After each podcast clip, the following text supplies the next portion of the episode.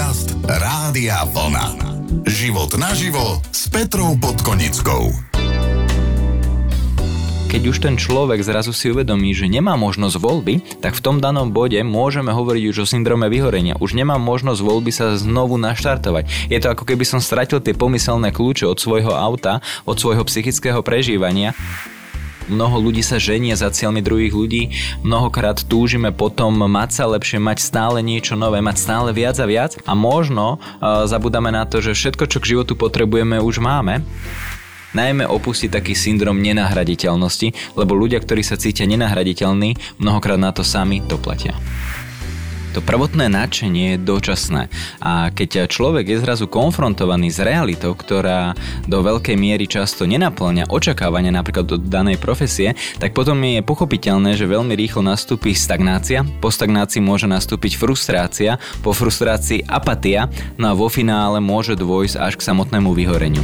Život naživo s Petrou Podkonickou. Nenadarmo sa hovorí, že kto nehorí, ten nevyhorí. Syndrom vyhorenia postihuje najčastejšie ľudí, ktorí sú nadchnutí pre svoju prácu. Aké má príznaky, či existuje odborná pomoc a ako ho odlíšite od bežnej únavy? Dnes o burnoute alebo o syndróme vyhorenia s neuropsychologom Robertom Krause. Dobrý deň, vitajte. Dobrý deň, ďakujem za pozvanie. Aké sú vlastne príznaky syndrómu vyhorenia? Ako môžeme na sebe spozorovať, že niečo nie je s nami v poriadku? Keď človek si začne u seba uvedomovať ťažkosti spojené s biologickým, psychologickým a sociálnym prežívaním, tak vtedy to už môže indikovať, že niečo sa v rámci psychiky odohráva. Povedzme si to však na jednoduchom príklade. Ak začnem mať problémy so spavosťou alebo pre zmenu s nespavosťou, inými slovami jednoducho povedané, viac spím, prípadne menej spím, mám nechuť do jedla, už len pri predstave, že mám ísť do práce, tak sa necítim príjemne. Preto mnoho ľudí, keď uvažuje nad tým, či je u nich prítomný syndrom vyhorenia, tak si to môžu zameniť s inými poruchami, ako napríklad depresia alebo úzkosť. Ale keď hovoríme o syndrome vyhorenia, tak hovoríme najmä o pocitoch spojených s pracovným prostredím. To znamená nechuť do jedla, strata záujmu o sociálne kontakty, celkovo taká emočná variabilita v tom slova zmysle, že tie emócie prežívam. Raz som možno v celku OK s tým, čo sa mi deje na strane druhej, potom už som veľmi nahnevaný, frustrovaný.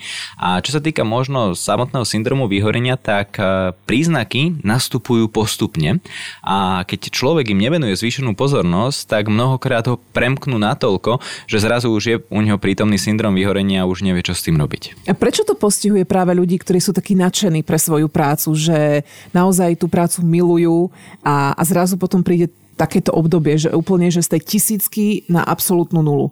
Mnohokrát je to spôsobené práve tým, že to prvotné nadšenie je dočasné. A keď človek je zrazu konfrontovaný s realitou, ktorá do veľkej miery často nenapĺňa očakávania napríklad do danej profesie, tak potom je pochopiteľné, že veľmi rýchlo nastúpi stagnácia, po stagnácii môže nastúpiť frustrácia, po frustrácii apatia, no a vo finále môže dôjsť až k samotnému vyhoreniu. To, čo som teraz povedal, sú jednotlivé medzistupne, ktoré je dôležité nejakým spôsobom zreflektovať. Je úplne pochopiteľné, že spočiatku nastúpime do pracovného prostredia plný energie, elánu, môže to byť po vysokej škole, po rôznych kurzoch, sme namotivovaní, snažíme sa robiť veci najlepšie ako vieme, ale často možno nedostávame dostatok ocenenia, uznania, pozornosti, všímavosti, či už zo strany druhých ľudí, ale často aj od seba samotných. No a práve preto mnohokrát ľudia začínajú rezignovať, začínajú byť nepríjemne emocionálne naladení. Preto platí, že keď chceme energiu mať, tak v prvom kroku si ju potrebujeme zabezpečiť, ale zároveň, keď chceme energiu dať, tak ju potrebujeme mať. No a preto najlepšou prevenciou je venovať čas a pozornosť sebe samému. Je kľúčové, aby sme mali záujmy, hobby, zdravé partnerské vzťahy, lebo to sú tiež také elementy, ktoré nám vedia významne napomôcť. K tomu sa ešte rozhodne dostaneme, ale mňa by ešte zaujímalo, že či náhodou ten syndrom vyhorenia sa niekde vo vnútri človeka nerodí práve vo chvíli, keď dajme tomu nastúpi do nejakej novej práce, teší sa, má naozaj veľké očakávania a či si niekedy tak zbytočne aj sami na seba nedávame príliš veľké tlaky. Myslím v tej dokonalosti, v rámci práce, že toto musí byť perfektné, nemôžeme aj tu niekde hľadať tie počiatky syndromu vyhorenia? Určite áno, totižto akýkoľvek nátlak spôsobuje vnútorný tlak. Na ten nátlak môžeme smerovať sami voči sebe, ale ten nátlak môžeme vnímať samozrejme aj zo strany druhých ľudí. Preto ak človek si uvedomuje takýto tlak alebo nátlak, tak je dôležité, aby s ním vedel pracovať, či už v kontakte s druhými ľuďmi alebo aj v kontakte sám so sebou. Mnohokrát sú pre syndrom vyhorenia náchylnejší tí ľudia, ktorí pracujú napríklad v pomáhajúcich profesiách, a to práve kvôli tomu, lebo prichádzajú do kontaktu s druhými ľuďmi. No a pri kontakte s druhými ľuďmi tá naša energia klesá rapidne viac, ako keď pracujeme napríklad s počítačom alebo s inými typmi. Ktoré konkrétne profesie máte na mysli? Keď hovorím o profesiách, tak mám najmä na mysli pomáhajúce profesie, to znamená psychológ, ale taktiež aj lekár. Inými slovami sú to ľudia, ktorí prichádzajú do kontaktu s druhými ľuďmi, môžu to byť aj predavači, predavačky. A toto sú tie profesie, ktoré sú veľmi významne náchylné práve na syndrom vyhorenia, lebo tá spätná väzba často nie je pozitívna, mnohokrát je negatívna, ale najmä sú to ľudia, ktorí často pracujú aj s problémami druhých ľudí a tým, že s nimi pracujú, mnohokrát si ich vedia aj stotožniť, no a vo finále nie sú za to až tak finančne ohodnotení, nie sú za to ohodnotení aj v zmysle ľudskej spätnej väzby a preto mnohokrát môže byť u nich prítomná zvýšená tendencia k syndromu vyhorenia. Môžu to byť napríklad aj kreatívne profesie, kde je naozaj ten tlak na nápady asi o niečo väčší, myslím teraz napríklad marketing alebo reklama. Určite áno. Čo sa týka samotného syndromu vyhorenia, tak registrujeme, že mnohé profesie majú na tú určitú predispozíciu, a to najmä vtedy, keď pálime tú našu energiu veľmi rýchlo. A preto je často otázkou, ako horieť a nevyhorieť. Samozrejme je pochopiteľné, že keď chceme druhých ľudí zapáliť, tak potrebujeme my horieť. Ale keď dlhodobo horíme a pomyselné palivo nedokladáme, tak je vysoko pravdepodobné, že môže dôjsť k samotnému uduseniu. Ale to isté e, sa môže naskytnúť aj vtedy, keď príliš často dokladáme to pomyselné drevo.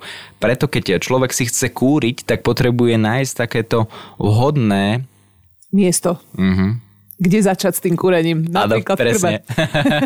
Na chate. Áno. Podcast Rádia Vlna.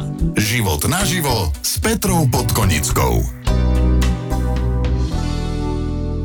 Pri tej metafore by som kľudne zostala, lebo tá je naozaj veľmi pekná a myslím si, že celkom sa z nej dá pochopiť, že o čo tu jednoducho ide.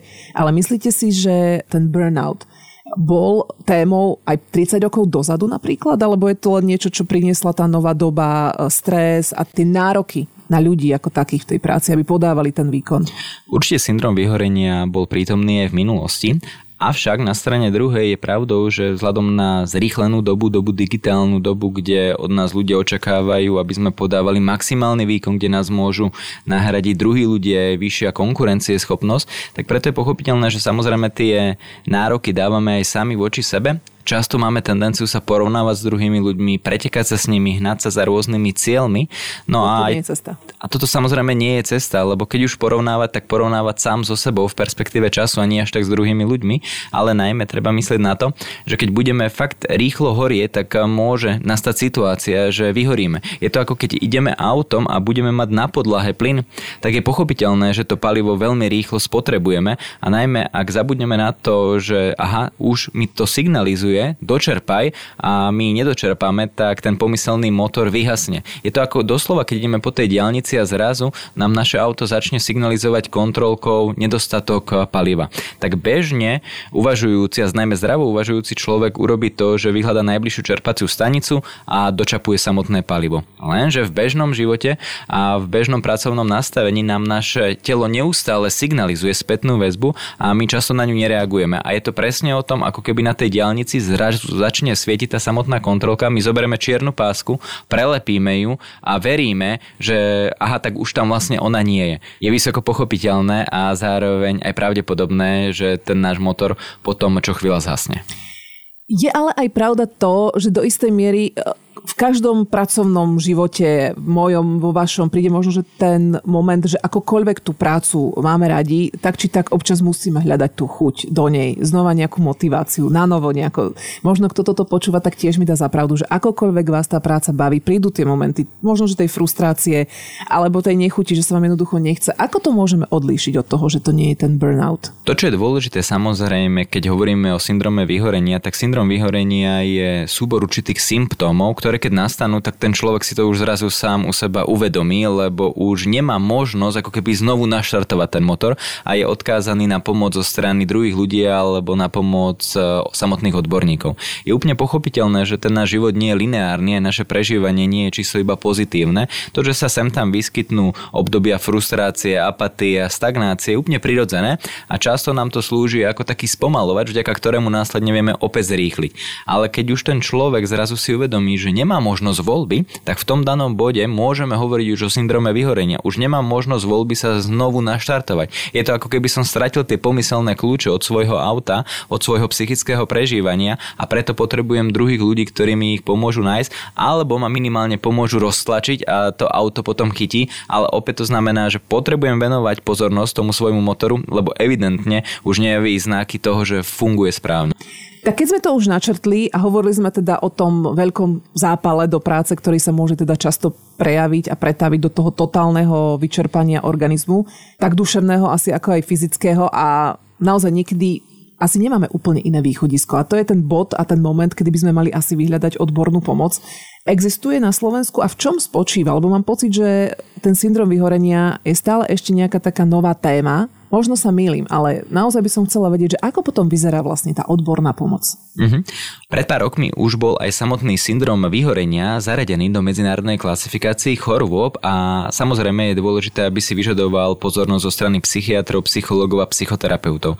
Keď už človek zrazu zistí, že nemá možnosť voľby, tak často pomáha najmä psychoterapeutická liečba, kde ten človek si opätovne nastavuje svoje hodnoty, nastavuje si svoje psychické prežívanie za pomoci odborníka. Často môže nastúpiť a dočasne aj farmakoterapeutická liečba, nakoľko jednotlivec je paralizovaný svojim psychickým prežívaním, má problémy, ktoré sú často v komorbidite s inými ochoreniami a vzhľadom na to, že náš ľudský mozog mnohokrát aj využije psychosomatiku, to znamená to, čo psychika nezvládne presunie aj do telesného prežívania, tak si to vyžaduje taký multidisciplinárny rozmer a práve často aj na liečbu syndromu vyhorenia sa používajú rôzne metódy, ale najmä multidisciplinárny pohľad. Rozumiem, čiže tam je vlastne aj tá konzultácia s odborníkom, to je to, čo je vlastne hlavné v tomto procese tej odbornej pomoci, alebo je to také, že súčasť toho celého? Ono je to presne, ako sme si povedali na tej metafore s autom, že pokiaľ človek má aspoň také základné vzdelanie a vie, ako auto opraviť, tak si ho môže zobrať domov do garáže a hrať sa s ním a pomyselne po pár dňoch sa mu ho môže podariť naštartovať. Ak však človek nemá túto schopnosť, tak potrebuje zájsť do autoservisu. No a týmto autoservisom v metaforickej rovine sú práve odborníci, psychológovia a psychoterapeuti, ktorí pomáhajú často naštartovať to naše psychické prežívanie nie v rovine motivácie, ale v rovine pochopenia, uchopenia a znovu nastavenia štandardov, vďaka ktorým to palivo zrazu začneme u seba vnímať, no a vďaka ktorému sa následne začneme aj hýbať. Ako si to môžeme predstaviť, tú pomoc? Ja viem, že je to veľmi individuálne, prípad od prípadu, ale čo sa tam najčastejšie na tých konzultáciách rozoberá? Mnohokrát rozhovor pomáha v tom, že človek si uvedomí to, čo robil a akým spôsobom to robil. Čiže nemôžeme úplne od psychoterapeuta očakávať, že nám dá ten návod na život?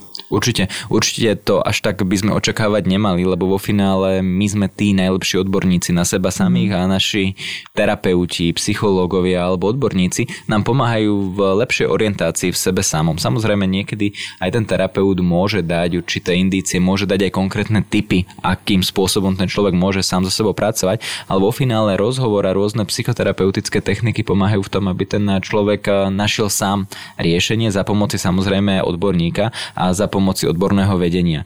Keď si to uvedie na jednoduchej situácii, tak keď sa napríklad rozprávame o tom, čo sme zažili a prežili, tak si danú situáciu lepšie uvedomíme. Keď nás druhá strana nehodnotí, nesúdi, nekritizuje, nenálepkuje, tak v tom danom bode aj náš mozog lepšie interaguje. Keď hovoríme napríklad o našich ťažkostiach, tak viac aktivujeme ľavú stranu nášho mozgu, ľavú mozgovú pologulu a tým, že o daných veciach rozprávame, tak dochádza k ľavo-pravej mozgovej integrácii. Čo to teda znamená? Ľavá mozgová pologula je zodpovedná za porozumenie reči, ale aj produkciu reči. Máme tam také centra, Wernickeové centrum, Brockové centrum alebo Brocková área a práva mozgová polugula je viac zodpovedná za spracovanie emócií. Preto my keď sa rozprávame v bezpečnom prostredí a druhá strana nás nesúdi, nehodnotí, nekritizuje, tak ten náš mozog dokáže lepšie interagovať a dokážeme o mnoho efektívnejšie spracovať tie emócie a nenaplnené potreby z minulosti.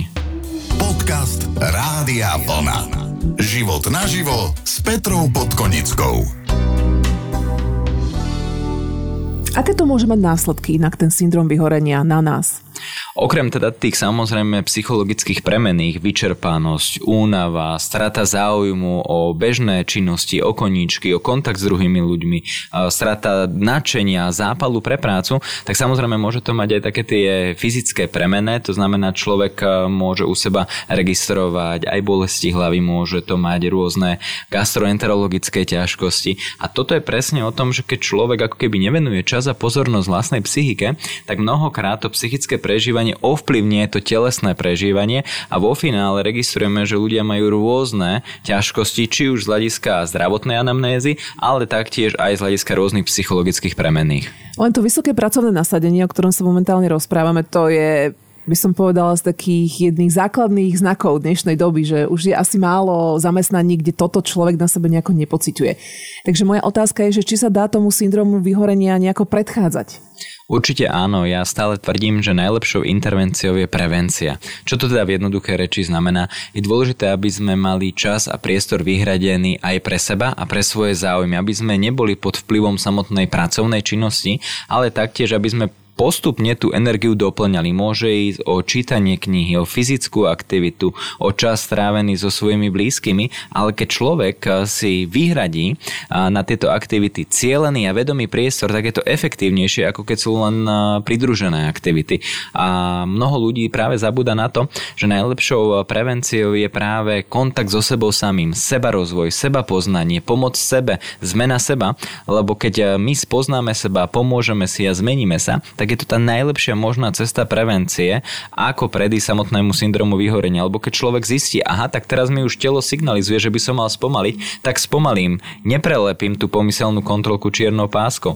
Keď registrujem, že možno dochádza k tej konfrontácii a stretu medzi očakávaniami a realitou, tak sa pre zmenu dám do pozície pozorovateľa, vyhnem sa hodnoteniu a viac si dané veci u seba všímam. A toto sú také možno postupy a mechanizmy, vďaka ktorým aj my v rovine prevencie vieme zabezpečiť si lepšie psychické zdravie. Čiže podľa toho, čo ste hovorili, tak servisovať by sme sa mali ideálne každý deň, po tej mentálnej stránke myslím, asi, že raz za čas, alebo raz, keď je víkend, tak to asi nestačí.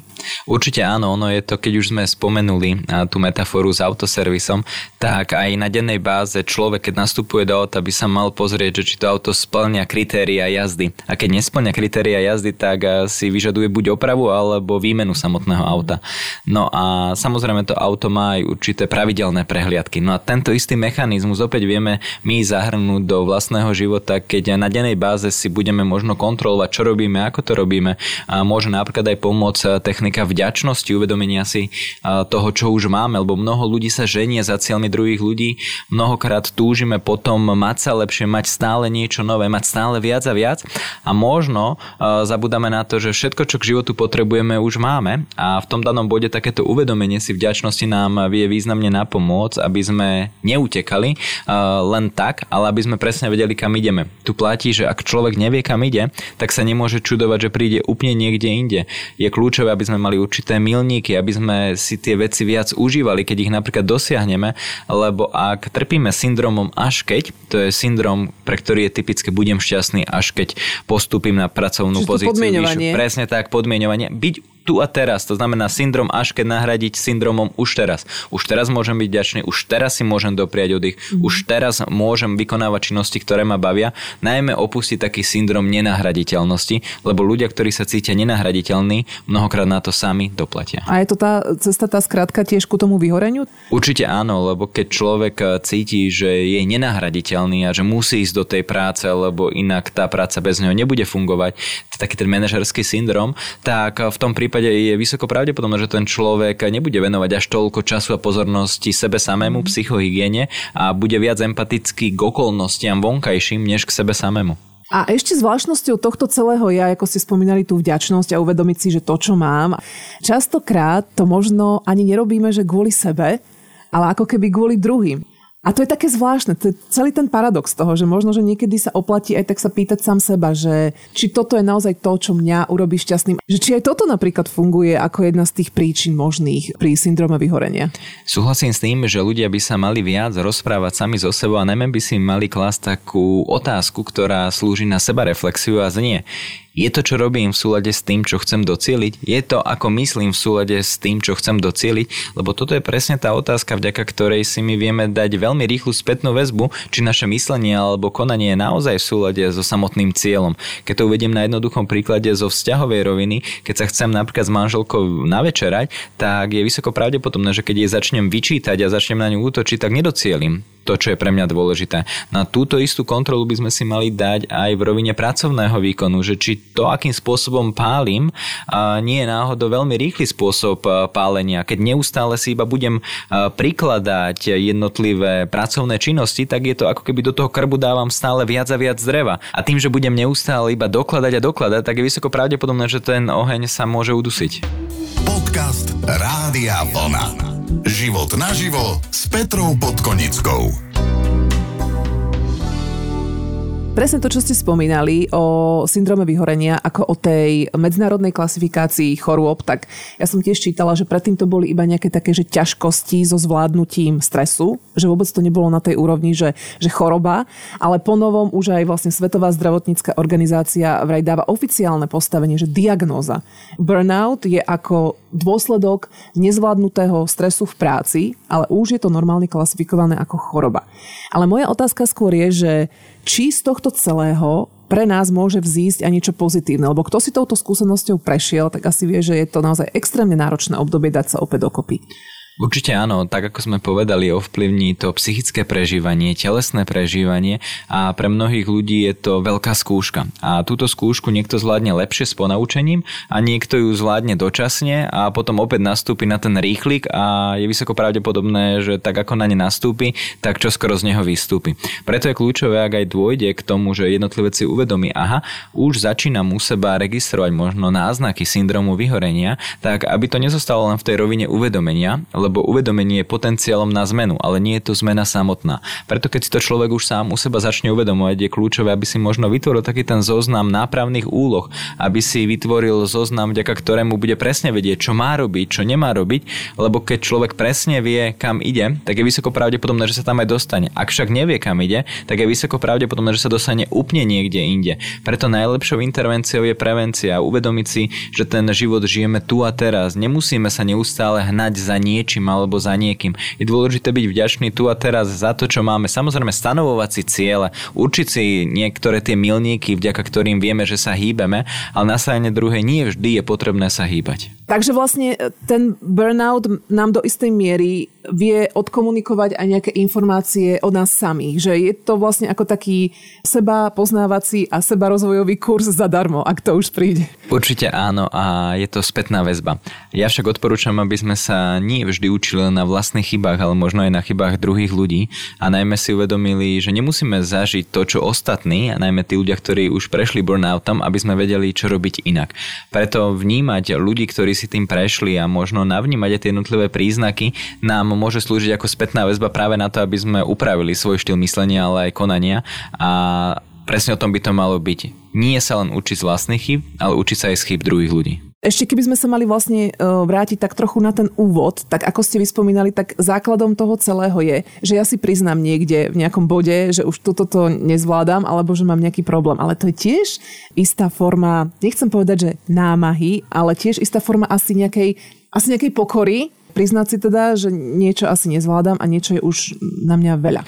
Určite áno, ide o zvýšenú formu sebareflexia. Mnoho ľudí si neuvedomuje, že má problém, aj keď okolie to už registruje.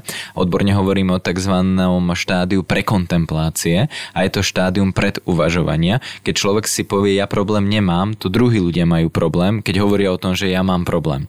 No a človek potrebuje samozrejme nejakými spôsobmi sa dostať do ďalšieho štádia, kedy začne uvažovať o tom, že má problém a vo finále sa začne pripravovať na to, že ten problém ide riešiť, no až po príprave následuje je samotná akcia.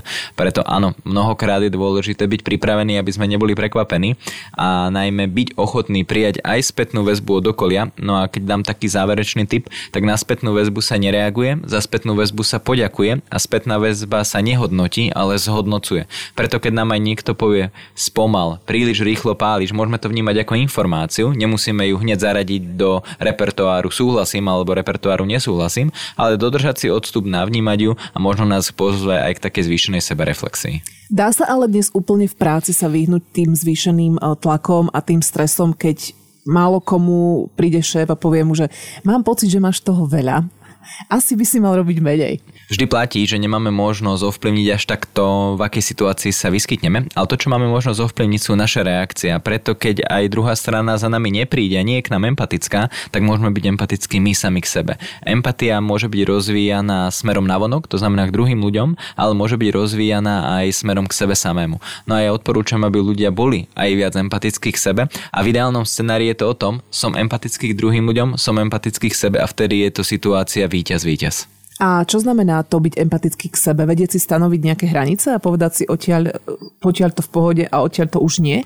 Presne tak, empatia je rešpektujúce porozumenie vlastných potrieb, vlastných hodnôt, vlastných očakávaní a v niektorých prípadoch je potrebné urobiť rozhodnutie, že budem teraz empaticky viac k sebe, možno než k očakávaniam druhých ľudí, a to preto, lebo vo finále, ak nebudeme chápať seba samých a nebudeme empaticky k sebe samému, tak to ublíži nielen nám, ale aj ľuďom v našom okolí. Pre to radšej treba začať skôr ako neskôr. Ale ako potom pracovať s tým strachom, že ak poviem šéfovi, že napríklad toto robiť nechcem, alebo už mám toho veľa, tak často potom príde taký strach, že možno, že ma prepustia, možno o tú robotu prídem.